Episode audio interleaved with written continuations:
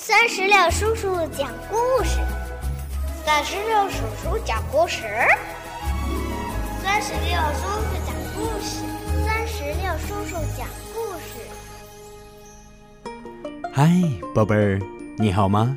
欢迎收听酸石榴叔叔讲故事，也感谢您关注酸石榴的微信公众账号。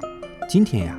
酸石榴叔叔要给宝贝们带来一个和鳄鱼有关的绘本故事，故事的名字叫做《鳄鱼挖泥》。接下来，让我们一起来收听吧。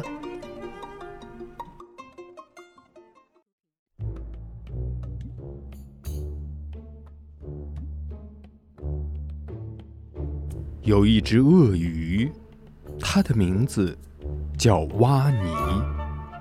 有一天，他接到了青蛙全家的一份邀请函，上边写着：“挖泥先生，您好，我们定于本周日上午十一点为宝宝庆祝满月，恭请您参加。”鳄鱼看到这份邀请以后，他十分的高兴，他担心路上会迟到。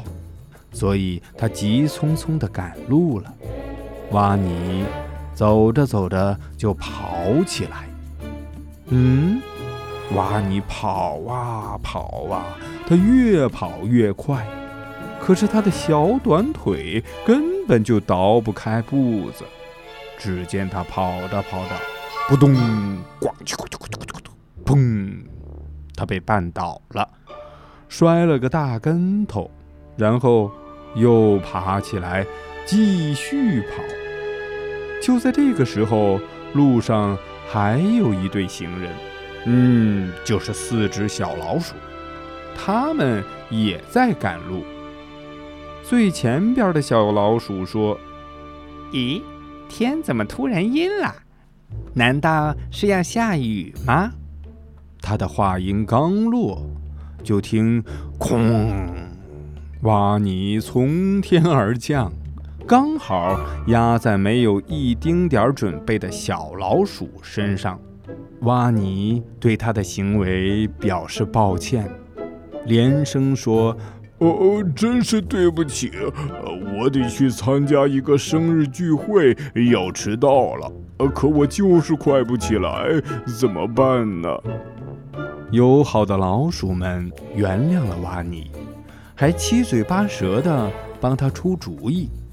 老鼠小姐喊起来：“我有办法，就用这些大气球，让这些大气球带你飞到那儿吧。”鳄鱼挖泥一听，高兴坏了。他把气球绑在自己的嘴巴上。鳄鱼挖泥一听，高兴坏了。老鼠们把气球绑在蛙尼的嘴上，蛙尼赞美道：“鼠小姐，您真聪明！只要能飞起来，我就肯定不会迟到。”蛙尼开始助跑，接着，一、二、三，它真的飞起来了。小老鼠们全都欢呼起来，大声的叫着：“哦，飞起来喽，飞起来喽！”在高高的天上，乌鸦夫人也正好赶着去参加聚会。就在这时，她看见好多五颜六色的东西飘在空中，她觉得，嗯，那应该是糖果吧。她心里不禁暗暗的庆幸着。哈哈哈！太走运了，他欢呼着，然后猛扑下去，把糖果嘎吱嘎吱吃了个精光。谁知道，他吃的竟然是气球。吃完以后，砰砰砰砰砰砰砰砰，全部都爆炸了。而这个气球的绳子上系的是谁呢？没错，就是鳄鱼挖泥。鳄鱼挖泥从天上直直的跌到了地上，这下啊，只听到咔嚓一声，挖泥重重的砸在了一辆雪橇上，雪橇上边有三只鳄鱼，他们正坐着雪橇，也赶去参加聚会。雪橇被挖泥压得粉碎，企鹅们伤心地哭起来。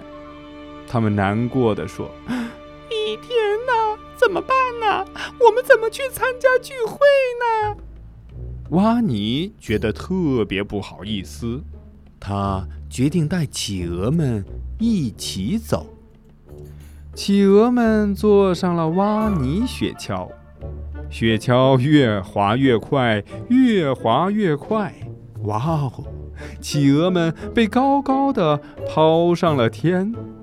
挖泥雪橇还在加速的下滑，滑呀滑，滑呀滑，咚！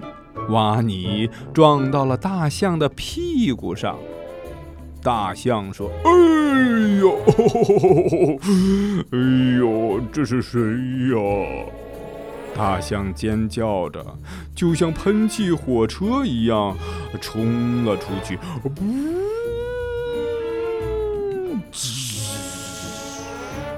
大象连忙紧急刹车，哇尼一下子被甩了出去，正好落在了一只刺猬的背上。啊！哎呦！哎呦！哦！哎呦！哇尼窜了起来，他大声的叫着，眼泪都出来了。讨厌！嘣！哎，哇尼。刚好落在青蛙家的客厅里，青蛙先生赶紧招呼着说：“嗨，挖尼先生，请你吃点心啊！你今天来的很早啊。”挖尼抬头一看，哇哦，朋友们都到了，大家玩的好开心呐！聚会结束了，所有人都回家了。乌龟先生带着礼物赶到青蛙家，可是他到的太晚，太晚了。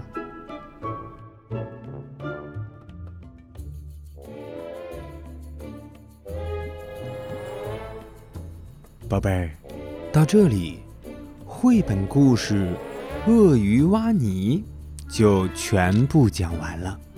听完这个故事。你有没有什么想对酸石榴叔叔说的话呢？如果有的话，那就赶紧让爸爸妈妈在故事页面下方的留言区来告诉我吧。